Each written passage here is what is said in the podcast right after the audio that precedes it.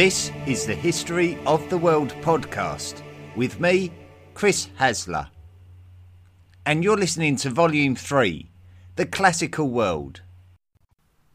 Episode 25 The Roman Kingdom.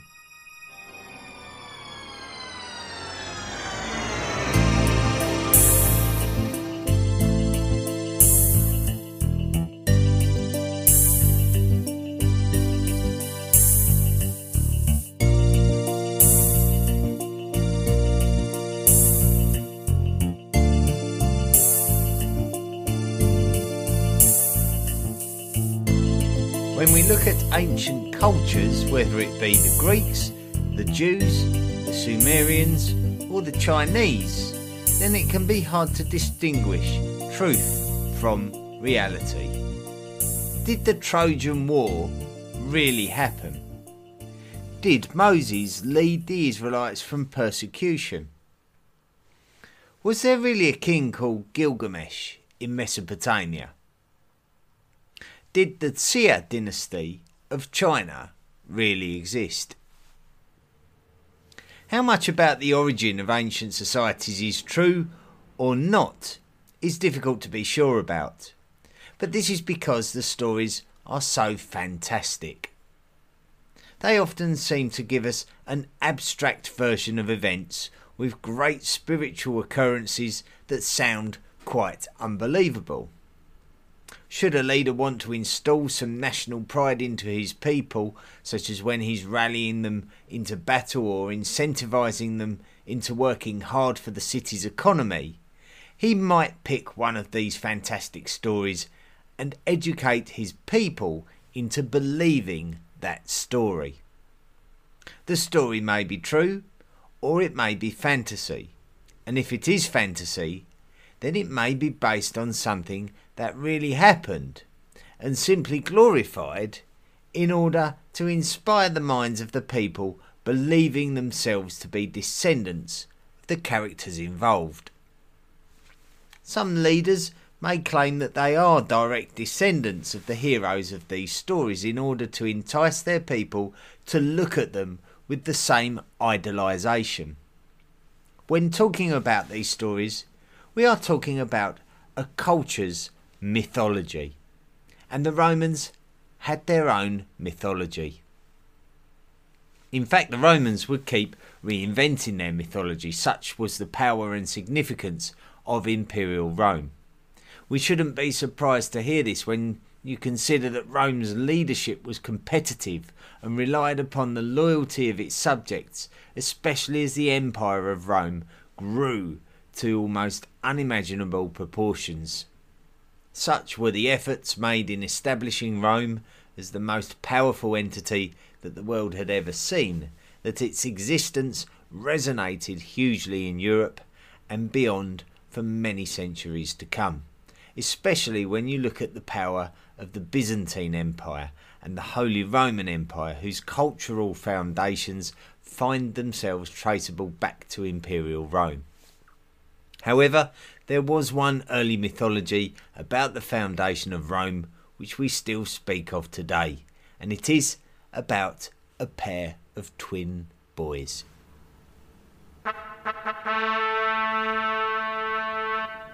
Romulus. It is inevitable that we are going to be continuously comparing Roman gods to Greek gods, and the reasons for this will become apparent as we walk through each episode. Firstly, the story of Romulus takes us back to the 8th century BCE, which is after the emergence of the first Olympic Games on the Peloponnese Peninsula of modern day Greece. However, both the first Olympic Games and the story of Romulus are both written about retrospectively, so there were no contemporary writings to validate either thing. The story of Romulus claims that there was a Vestal virgin called Rhea Silvia, and that Rhea Silvia was impregnated by the Roman god Mars. Now, if you listen to the podcast regularly, then you will know that I never make a statement like that without dissecting it for comprehension. A Vestal Virgin is a woman who has taken a vow of chastity in honour of the Roman goddess of the home called Vesta, who herself was a virgin. The Roman god called Mars is the god of war. Rhea Silvia would give birth to two twin boys called Romulus and Remus. Rhea Silvia's uncle was called Amulius, and he was the king of a city called Alba Longa. Romulus and Remus were seen as a potential threat to his throne, and so the two boys were abandoned on the banks of the river Tiber. The god of the Tiber River was Tiberinus, and he rescued the two infant twin boys and placed them in the care of a she wolf called Lupa, who brought them up as her own cubs. Many famous depictions of this episode in history are demonstrated by pictures and sculptures of the two boys being suckled by Lupa. The two boys would be adopted by a shepherd called Faustulus, and they would indeed learn to be shepherds themselves. As young adults, they would become involved in a civil dispute, and Remus was taken prisoner and escorted to Alba Longa. Romulus decided to free his brother, but during this time he would learn of his heritage, and he would learn that he and Remus were the grandsons of King Amulius's brother, the former King Numitor, who Amulius had deposed. Romulus rescued Remus, and they successfully reinstated their grandfather Numitor as the king. Romulus and Remus would then both attempt to build a new city, but the two brothers could not agree the location, and the result of the dispute was that Remus was killed, and that Romulus would found the city of Rome atop the Palatine Hill, the centremost of what would become the Seven Hills of Rome. This is just one of Rome's foundation stories, and there are others, but this is the one that has become famously fabled over time. The time of Romulus has been somewhat immortalised as the beginning of an important period of Roman history, which is referred to as the Roman Kingdom, and lasted from the beginning of Romulus's reign in 753 BCE through to 509 BCE. The main sources for writing the history of the Roman kingdom exist in the writings from after the period of the Roman kingdom. One person who gives us a story of the years of the Roman kingdom, otherwise called the regal period of Rome, is the Roman historian Livy, whose full name is Titus Livius, and Livy was alive from the 1st century BCE through to the 1st century. And this was around 500 years after the end of the regal period. So there will always be a degree of scepticism about this period of Rome's history being completely accurate. Nonetheless, we really don't have much else to go by, as the archaeological evidence is scant and doesn't conclusively help us to realise the truth one way or the other.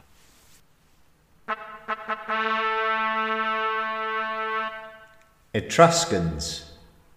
We should note that the History of the World podcast has discussed the Italian peninsula previously during the history of its episodes, and that generally speaking, we know that there was much in the way of Greek poleis colonising the Italian peninsula, especially during the 7th century BCE, and particularly in the south. However, the Greeks were also attempting to colonise the large islands of the western Mediterranean, such as Corsica and Sicily, and had even reached the south coast of France. It is also important to note that Punic seafarers had just established the North African colony of Carthage going into the 8th century BCE, which is the supposed time of Romulus's establishment of the Roman kingdom. We discussed the establishment of Carthage in episode 9 of volume 2 about the Phoenicians. We have also mentioned a race of people called the Etruscans at various times during volumes 2 and 3 as a peoples who had settled the west coast of the northern portion of the Italian peninsula.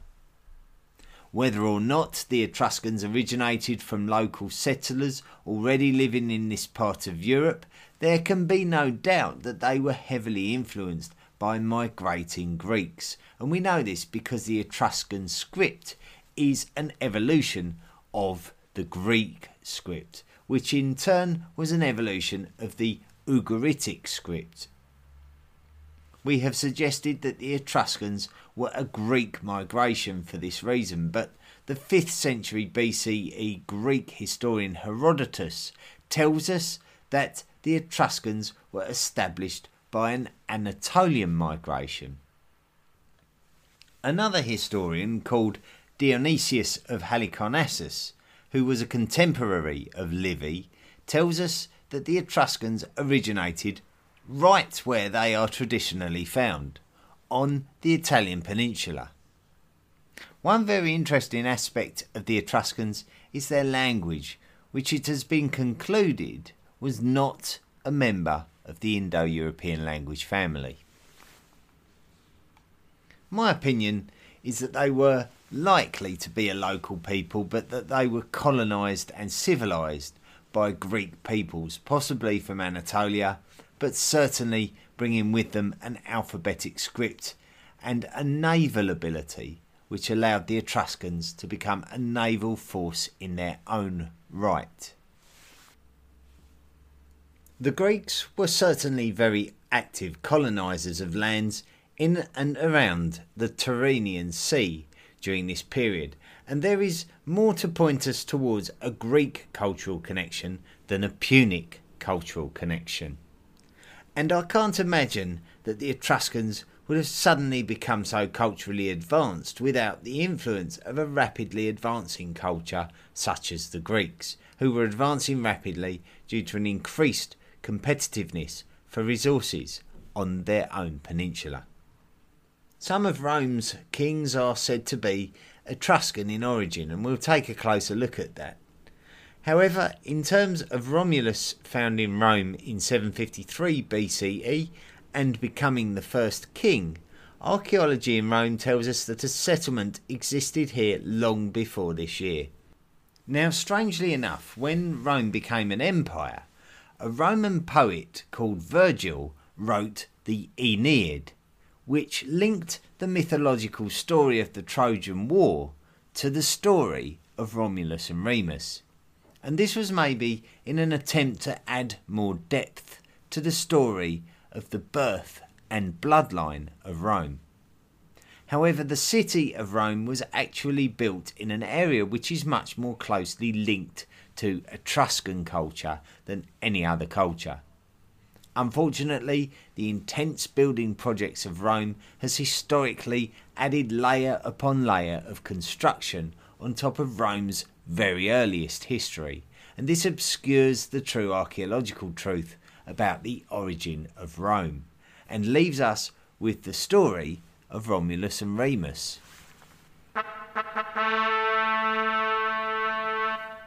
The Seven Kings so we may as well tell the story of the Roman kingdom, founded by the first of seven kings, Romulus, in 753 BCE, and without the presence of an alternative story of Rome's earliest years, we have to try to read this story with a very open mind. Even if you don't believe in the story of Romulus and Remus, you might still believe that Romulus lived, and you might believe him to be a Roman king. Different ethnicities are believed to have lived in and around the environs of the Seven Hills of Rome. The Latin tribe are believed to have migrated into the Italian peninsula after the late Bronze Age collapse, bringing their Indo European Latin language with them. the central lands of the Italian peninsula were occupied by the Umbri, who some claim to be Celtic in origin. And once again, little is known about their origin. The Sabines were a tribe who came from the mountains to the north of Rome and to the east of the Tiber River. All of these tribes are believed to have existed in and around the early city of Rome.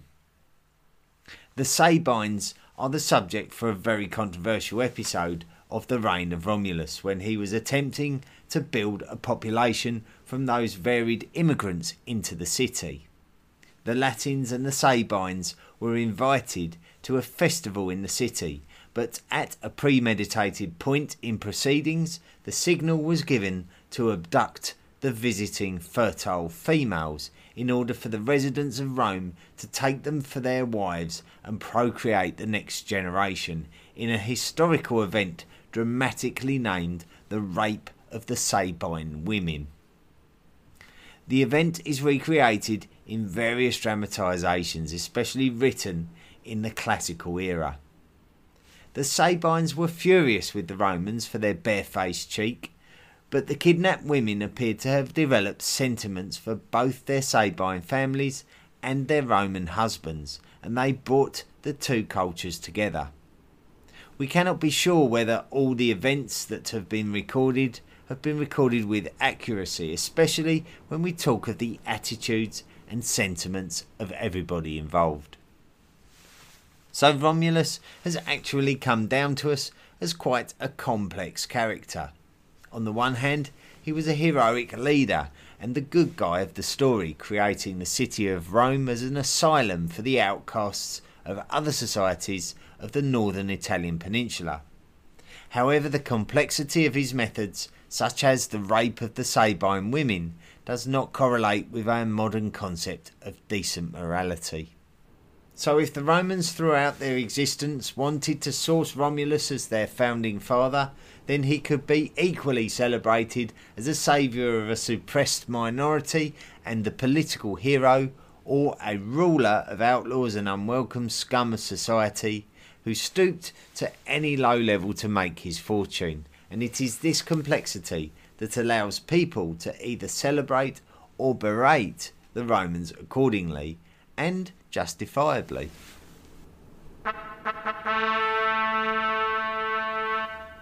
Numa Pompilius. The second king of Rome was Numa Pompilius, who was a Sabine man and was elected by the Roman Senate to be the next king after an interregnum following the death of Romulus. Numa Pompilius was described as much more of a placid ruler than Romulus before him. However, this is where we can maybe pick holes in the Roman kingdom story. Numa supposedly learned philosophy from Pythagoras. Now, we learned of Pythagoras in episode 16 about classical Greek culture, and we learned that he was alive in the 6th century BCE.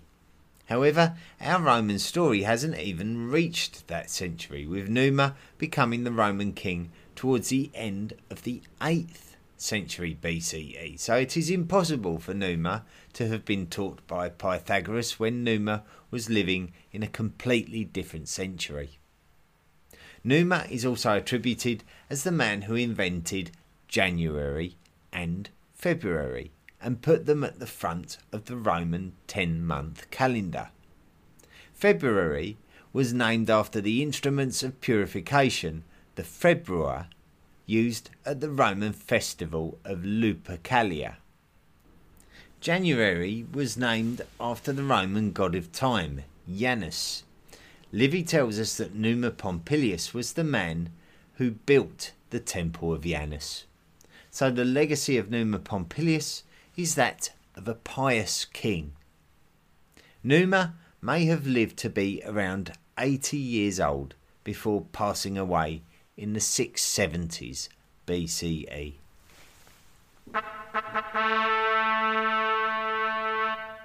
Tullus Hostilius. The Senate of the Roman Kingdom elected Tullus Hostilius after the death of Numa Pompilius. In the story of Romulus and Remus, the two brothers fought to reinstate their grandfather as the king of Alba Longa. During the reign of Tullus Hostilius, Alba Longa was destroyed. We can't be sure exactly how it was destroyed and by who. It's possible that it was the Romans, but it could have also have been the Latins. If Rome was a product of the kingdom of Alba Longa, then this could support the point of view that Roman destruction of Alba Longa was somewhat impious. However, there is the story of an important battle between an Alba family and a Roman family during this period, which could have been related to this conclusive event. However, it is also stated that the population of Alba Longa migrated to Rome, resulting in a significant expansion of the city. Tullus was regarded as more belligerent than his pious predecessor, much more like Romulus in his nature. However, despite being more inclined to do battle, Tullus was quite active in regard to the secular structure of the city, with the construction of Senate buildings such as the Comitium, where people gathered to vote. The Curia Hostilia was a converted temple that existed during the time of Romulus, but was rebuilt by Tullus and called the Curia Hostilia in honour of Tullus. The Curia Hostilia was the main Roman Senate house, and remains of it can be found in Rome to this very day. If Numa Pompilius was a pious king, then Tullus Hostilius was not. Tullus Hostilius was succeeded by a man called Ancus Martius, and some attribute the death of Tullus Hostilius to Ancus Martius, despite the fact that Ancus Martius was elected as king by an assembly put together by a regent in the aftermath of the death of Tullus. Tullus's lack of piety may have led to his home being struck by lightning and burning to the ground with him and his family trapped inside. However, Ancus Martius has also been fingered for the death of Tullus Hostilius, with a report of Ancus going round to Tullus's house with a gang, slaughtering the Tullus family and burning his house down.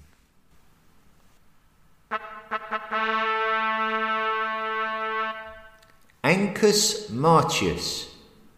Ancus Marcius ruled in the second half of the 7th century BCE, and he would act to reinstate the religious practices that had been instigated by Numa Pompilius and neglected by Tullus Hostilius. However, Ancus's character was not similar to Numa. Even though he was respectful of religious observance, he was also up for the fight like Tullus and Romulus. The one thing that is attributed to Ancus is the expansion of the city, which had become a city state with an area of influence expanding beyond the city of Rome itself. The archaeological site of Ostia is an astonishingly large site that has been well preserved, and according to legend, it was the port settlement of the Romans built by Ancus Martius. The biggest challenge is the archaeological dating of the site because it points back to a time over 200 years after the supposed lifetime of Ancus Martius, with the earliest date being offered as the earliest years of the 4th century BCE. The fact that Ancus supported the religious traditions of his grandfather Numa Pompilius brought him into a conflict with the Latins, in a conflict which did not end well for the Latins, with Latin settlements being destroyed by the Romans and the populations being moved into Roman controlled areas of the city state, such as the Aventine Hill.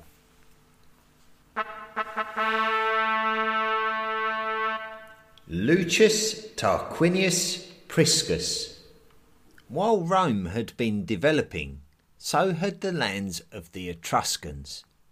The Etruscan area of influence was as healthy as ever, and had expanded to the areas around the city of Rome.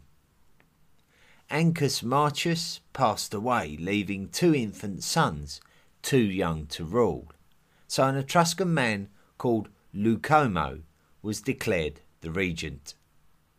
Lucumo was the son of a Corinthian, and despite marrying an Etruscan noblewoman whose name incidentally was Tanaquil, he could never be accepted as a powerful Etruscan due to his paternal heritage, and therefore he moved to Rome, where he would be able to attain a status that led to the regency after he befriended Ancus Marcius and was entrusted to be the regent to Ancus's sons. Lucumo would change his name to Lucius Tarquinius Priscus and would become known to history as Tarquin the Elder.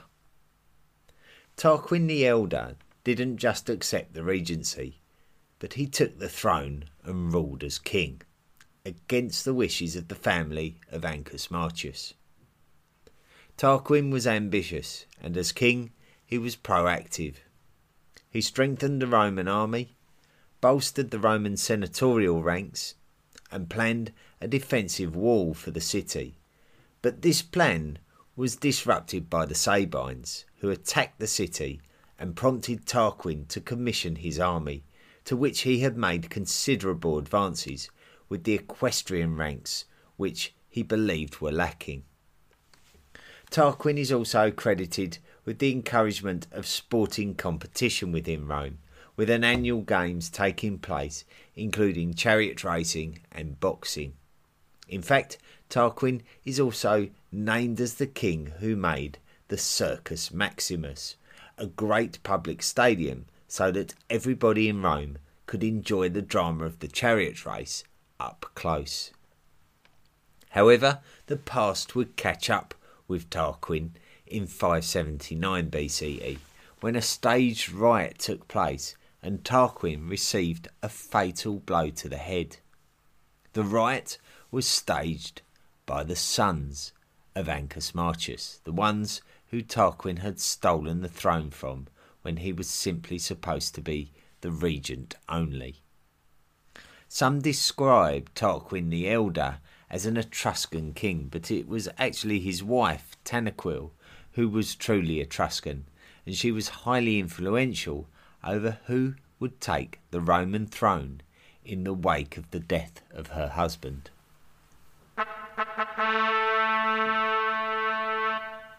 Servius Tullius It was not the forgotten sons of Ancus Marcius who took the Roman throne back from the Etruscan immigrants, nor was it the sons of Tarquin the Elder and his wife Tanaquil.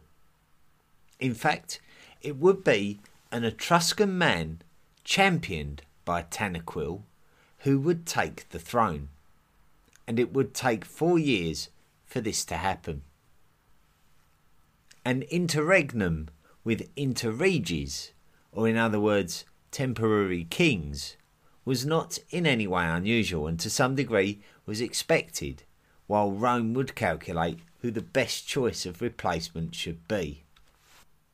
In fact, Servius Tullius would not even get officially elected, but would be instated by popular demand among the Romans leading the Senate, who simply decided to make him the king.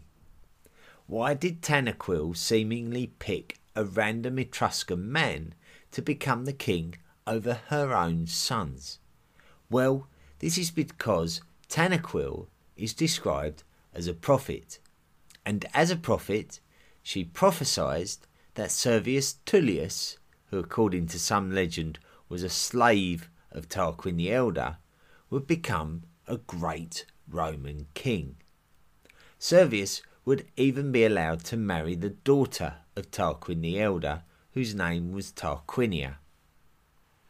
Servius would actually finish that defensive wall that his father in law, or master, tried to build around the city of Rome. Servius would also be credited with the introduction of the Servian constitution, which had important implications for the existence of the Roman kingdom itself. However, there are historians who believe that the Servian constitution was a natural evolution of the Roman constitution in general, which Servius Tullius only played a part in its progress, which extended from before his reign and went on after his reign. In principle, it was not unlike the type of constitutional reforms conducted by Athens on its own people by attempting to categorise the demographical identities of the population and apportion the appropriate voting rights to them. The Roman population was separated into tribes, and the tribes would submit an equal number of people to the Senate. So, this describes a very similar type of constitution which existed in Greek polis such as Athens and Sparta, but the power of the monarchs in Athens and Sparta was very much more diminished than we are used to seeing in other monarchies, and this would prove to be important in Rome as well. However, the power of the vote in Rome was still heavily weighted towards its aristocratic or wealthiest classes, while the poorer classes had less influence. In return for voting rights, the population had to commit to military service.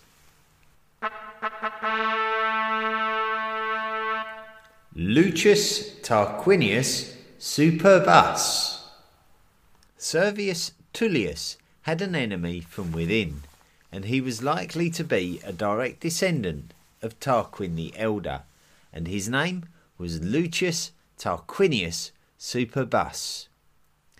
Known to history as Tarquin the Proud, he is thought to have been responsible for the death of his first wife and a husband of his second wife on his ascent to power. He usurped the throne of Rome by murdering Servius Tullius, at the beginning of a reign of terror. Tarquin the Proud was responsible for the execution of a number of Roman senators, while Tarquin attempted to rule Rome as an absolute despot. During the reign of the later kings, the power of the Etruscans was still growing, with Etruscan influence extending all around Rome, and Rome would have surely been a city that the Etruscans would feel more comfortable about if all of its power was diminished. And this might explain Tarquin the Proud's behaviour. As the descendant of an Etruscan noble family and a Corinthian immigrant into Etruria, which was the name of the Etruscan lands. The nobleman Lucius Tarquinius Collatinus was married to an admired woman called Lucretia. And Lucretia was raped by the son of Tarquin the Proud, called Sextus Tarquinius. Lucretia committed suicide in shame, and Tarquinius Collatinus's cousin would step up in his cousin's honour. His name was Lucius Junius Brutus. Brutus would gather all the young men of Rome and expel Tarquin the Proud's son from the Roman army's camp, in an event which saw the Roman army turn against the king. As such, the king could not re enter the city and had to flee into exile. The Roman monarchy had been overthrown, and Tarquin the Proud did not want to surrender his power.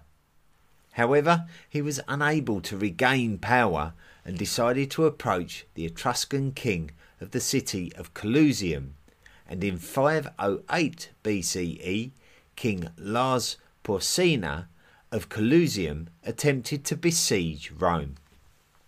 The Etruscans got the better of the Romans on the field of battle to the west of the city, but the Romans retreated back over the Tiber River and within their city walls, preventing any further offensive from the Etruscans. Ultimately, there was a peace treaty, but this actually meant that the monarchy was now over. The Romans hadn't enjoyed the last 20 years under the rule of a despotic king and decided that future kings should have limited powers, not unlike the archons of Athens, for example. For all intents and purposes, Rome was now a republic. Collatinus, the husband of the tragic Lucretia, and his loyal cousin, Brutus, served as consuls during the first year. The story of the Republic will continue next time.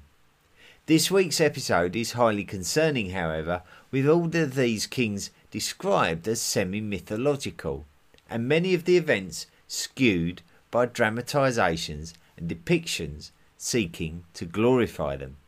However, we could say similar things about a number of historical stories from the ancient era about every society, as we are simply reiterating interpretations and, in the light of multiple accounts, the popular and most influential interpretation of the day.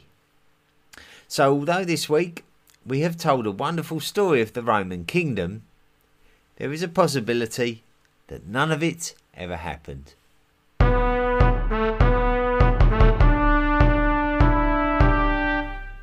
Thank you very much for listening to this week's episode, and I don't think there's any doubt about it. Uh, I feel like we've just started something big. We've just uh, we've just met a monster, haven't we? This Roman story is going to be huge and uh, very involved. So uh, it's good to start it, and now we walk together through the entire history of the Roman kingdom, the Roman Republic, and the Roman Empire. Now, if you're uh, an avid fan of the History of the World podcast, you can't get enough of it, you love every minute of it, then why not show your appreciation by popping along to our Patreon site? So that's uh, at the History of the World podcast.com website. There's a link.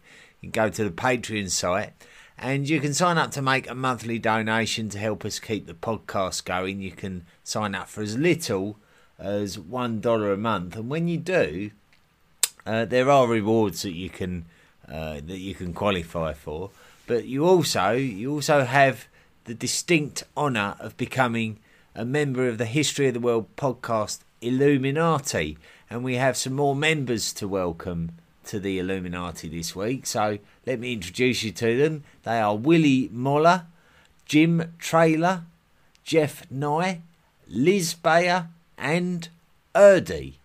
You are all now lifelong members of the History of the World podcast Illuminati, and your contributions are highly valued. And uh, thank you so much. Now, if you can't commit to uh, a monthly donation, that's absolutely fine. and We totally understand. It's always going to be a free project. The world's a bit of a mess at the moment, so it's not everybody that can uh, that can possibly commit to a financial contribution at the moment. And uh, what I would ask you to do, if you want to contribute, you still can. You can rate and review the podcast, and uh, that always helps. That uh, helps to push us out to uh, more uh, a more wider audience, and subsequently there'll be more interest in the project, and that in turn helps to keep it going too. Now, then, we've made a, a couple of changes to the podcast on a fundamental level now. Um, not necessarily on the content that we're publishing, but um, the nature in which we publish it. So uh, we may not be uh, have all episodes available on all platforms at the moment that we certainly used to have, and um, if you're concerned in any way about the uh, the changes, if they've affected you in a negative way, I'm very interested in hearing about it. I'm always interested in hearing from all of the audience about anything, to be quite honest with you. But especially if you're having any issues with the podcast at the moment, write in and let me know, and I'll see if I can resolve it. And plus, the other important thing is I do enjoy reading your messages out at the end of the show. Anyone that's listened to the show for some time will be fully aware of that. Well, next week we're going to be looking at the earliest years of the Roman Republic, um, all the period before the Punic Wars started escalating, and uh, we'll inevitably be bumping into some uh, previous stories uh, when we reach that time. But um, obviously, we've got a gap to fill. We need to know exactly what happened after Tarquin the Proud was deposed and there was a republic in Rome. What happened? Tune in next week to find out. Until then, be good. Do you want more from the History of the World podcast? Then visit our website, historyoftheworldpodcast.com. You can join our discussion forum and find us on social media. Support the podcast for as little as $1 per month by clicking the Patreon link. Email the show at historyoftheworldpodcast at mail.com. The best ones will be read out. Be sure to rate and review the show wherever you listen to us.